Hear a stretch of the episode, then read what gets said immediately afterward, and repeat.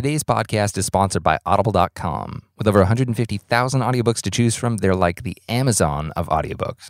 Literally, they're owned by Amazon. Since you listen to The Lapse, they're offering you a free audiobook of your choice. All you have to do is go to audibletrial.com slash the lapse. The Lapse, no, wait, that sounds weird. I recommend you listen to my favorite audiobook of all time, The Areas of My Expertise by John Hodgman. It's this big book of made up, kind of insane history, but it's narrated in this deadpan tone. If you like that book, you're my kind of person. Download it or any other book for free at audibletrial.com slash the lapse today. And, uh, help support this show by doing it. And all of that said, hey everybody, welcome to the Lapse Storytelling Podcast, where we tell true stories gussied up. I'm your host, Kyle Jest, and today, disaster. Funny thing, I was terrified of volcanoes as a kid. I saw Dante's Peak when I was way too young, and uh, when I asked my dad, hey, that dormant volcano, Mount Baker, if, if it ever exploded, would we be in trouble? And my dad never likes to not have an answer, so he said, yeah, yeah, we'd probably die. I had nightmares for the next few years. I'm calling this one State of Emergency. Here it comes. This is The Lapse. Gabriel, there's no school today. Gabriel's mom ruffles his hair. Why not? He asks. It remains one of the most amazing things I've ever seen. Outside the window was this massive plume, and it looks exactly like a nuclear bomb.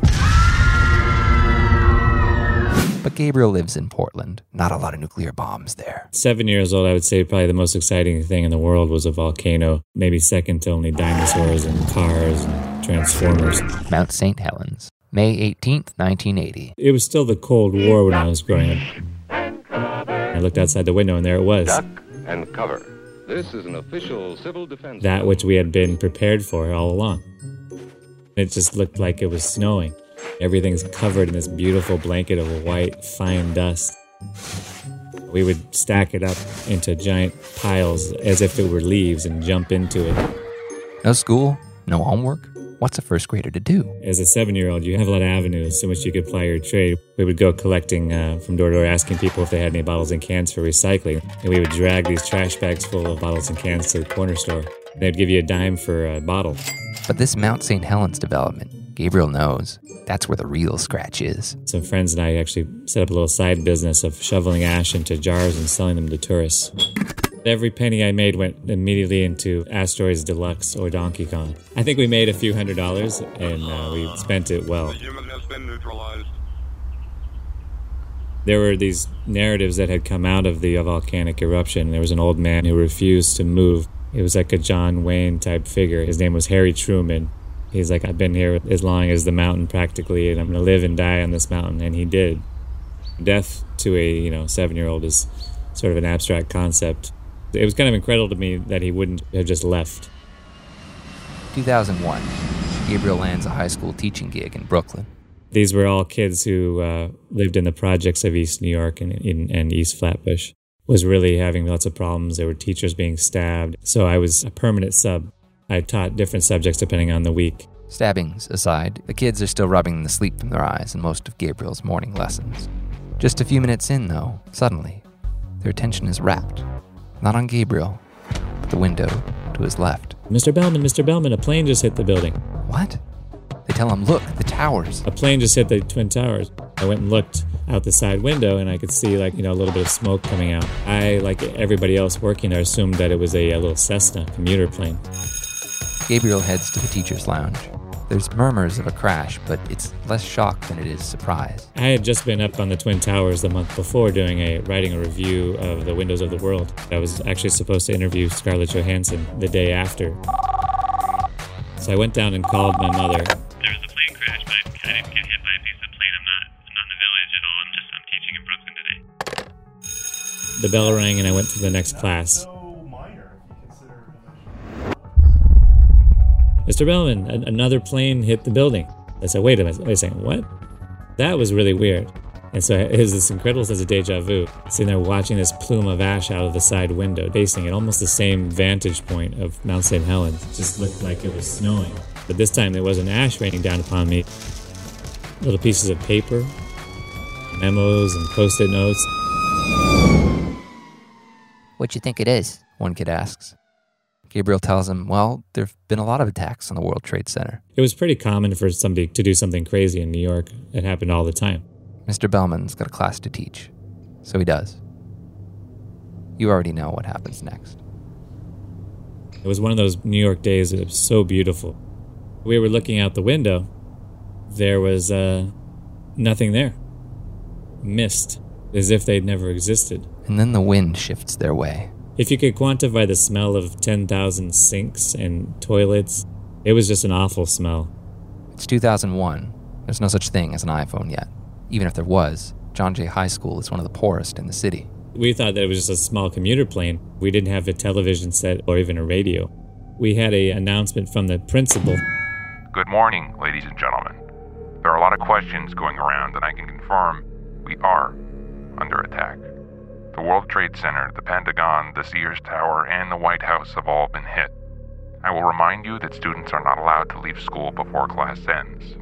The subways are down and may remain down. If you need to take the subway home, students are advised to come to the auditorium after school. Mr. Bellman, is this World War III? No, no, no. But I'm thinking to myself, maybe it is. World War- And of course, it was that was misinformation. But we never, when you've got 40 teenagers looking at you, you you have to act like you know it's all okay. With few lines of communication to the outside, misinformation is rampant. I didn't have any information other than what I could see, which was that the buildings had, at that point they'd both fallen down. There was a child in my class whose name was Saddam Hussein. He was a, this little meat guy, and he was from Iraq, and you know Saddam Hussein was a pretty common name there. So I took him aside and said, Saddam, you're gonna need to not tell people that's your name for a few days. What do you mean? Saddam asks. I was like, just tell people your name is Sam. This is gonna be a, a scary time for you. Several teachers have family in the towers, as well as the odd student. But for all the chaos of that morning, only pockets of the school show it. For the most part, the atmosphere is actually kind of sedate. One of the kids who lived in the projects down the street, I went to his funeral. He was just murdered in a, uh, a stairwell. These were not kids who were strangers to death. If someone died in their building that was related to them, it was probably the 20th or 30th person in their lives that was close to them who had died by that point. Gabriel asks the kids what they think of all this. How will the city change? What'll it be like to never see the Twin Towers again? It came out that a lot of the kids that lived there had never been to Manhattan. It was a dollar fifty subway ride away. It was a mile if they wanted to just walk across the bridge and go there, but they had never been to New York City. The idea of what New York is versus the idea of how it operates to the people who live there. They were New Yorkers to the core, but and yet their experience of New York City was so different from someone who went there, took in a show, walked Fifth Avenue. In a strange way, the events of September 11th offer the students of John Jay High a connection to New York that they've never had. When they asked me questions, you could hear a pin drop as I went to talk about, you know, what happened in times of war. And it was like you've never seen a more rapt attention on the students in the class that day. The firehouse, which is directly across the street from my apartment, every single one of those guys did, didn't make it. They actually closed the firehouse down because everybody, everyone died. I was walking back and just kind of looking at like pieces of memos, and yet it felt very familiar because of the experience of having seen that volcanic eruption. He reads over a scrap, some post it note from one employee to another, then throws it away. It's funny, as a kid, that was my first thing is how can we make money off of this ash? As an adult, it would seem like the most reprehensible act is to make money off of that kind of a tragedy. I think there's a reason people always remember where they were when they heard about that event, or when, or if they happen to have been through Mount St. Helens, they always remember that too. Like at any moment, something bad could happen to us and we could die. And in fact, we know for certain that that is exactly how our lives will end. There's a reason that the Weather Channel gets some of the best ratings of any network when there's a natural disaster going on. People always talk about the weather. When I was a kid, I used to think, you know, why do people talk about the weather? That's the most boring thing. But at a certain core level, the weather, it's the most interesting thing. The weather is affecting you completely, and in certain cases, irrevocably. That story again was shared by Gabriel Bellman. Gabriel's also been in the LA riots, the Northridge earthquake, the list keeps growing. Gabriel no longer teaches at John Jay High School because, well, it no longer exists. Instead, he lives in San Francisco. He's the founder of the Frozen Film Festival in San Francisco, which starts July 17th. He reviews movies on his increasingly prolific podcast, Film 4 Thought, 250 episodes on that thing. And if this guy wasn't busy enough, he's uh, also a filmmaker. Gabriel's last film was a documentary called The Bellman Equation.